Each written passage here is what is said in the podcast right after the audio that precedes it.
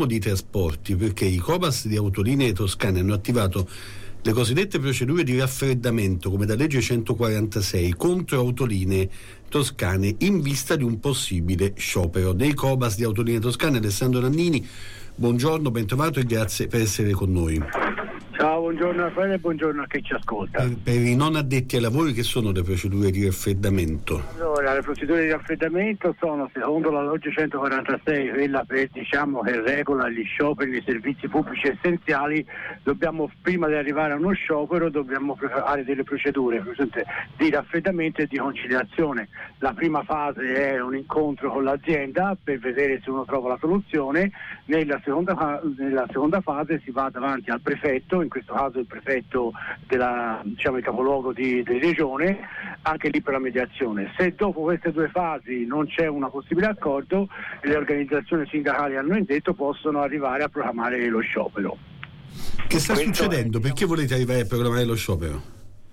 Ma guarda, sta succedendo che purtroppo qui eh, quella deve essere questa multinazionale francese, questi grandi programmi eccetera eccetera, sta succedendo un manicomio più completo. Innanzitutto a livello tipo di assunzioni e di personale nonostante abbiamo, dovrebbero avere per 11 anni una programmazione, quindi eh, di dover assumere persone per poter effettuare un servizio, si continua sempre con assunzioni a tempo interi- a, tra, tramite agenzia interinale, a tempo determinato, a, a, un mese e mezzo, due mesi, cose quindi per, non troviamo le persone, quindi l'organico. In più, quando si lamentano che non c'è verso di trovare persone, è anche perché troviamo all'interno delle stesse aziende dei salari completamente diversi, quelli arrivano ora hanno un salario di ingresso, io sono più anziano, ho un altro salario, si trovano all'interno della stessa azienda a fare le stesse cose tre tipi di, eh, di salario e magari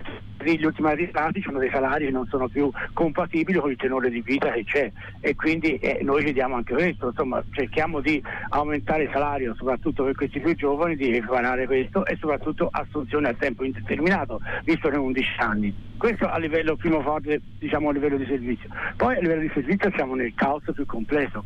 Perché tutto quello è che sono i programmi, i, diciamo i, i computer, i software, i programmi non sono completamente compatibili con quelli con il servizio e quindi esempio, faccio un esempio, noi autisti, ma in tutta la Toscana purtroppo, eh, eh, non per programmare anche il servizio giornaliero, eh, sono, sono, costretti a farlo a mano e non più tramite computer e quindi fai conto il servizio, io so quello che farò il giorno dopo, se c'è un giorno di ferie o un cambio turno, verso le 4 e mezza alle 5 di pomeriggio.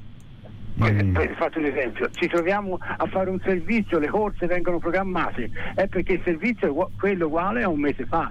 Il servizio che avremo per Natale è quello fatto l'anno scorso cioè non sono in grado in questo momento aver trovato dei programmatori o qualcosa che riescono a far sistemare, far, a far girare i computer per programmare un servizio.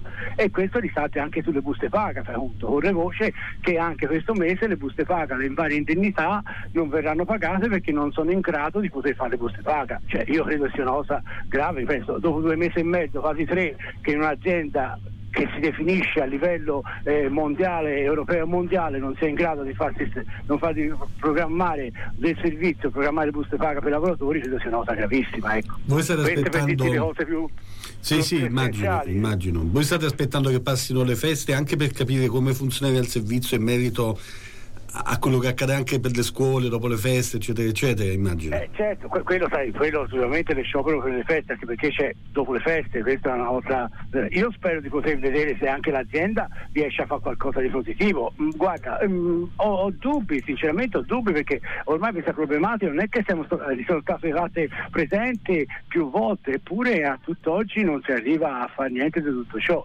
E quello succederà in futuro. Ma ti faccio un esempio, anche a Firenze, anche quello sarà una volta noi ora molto probabilmente andremo all'ASL a chiedere questa cosa.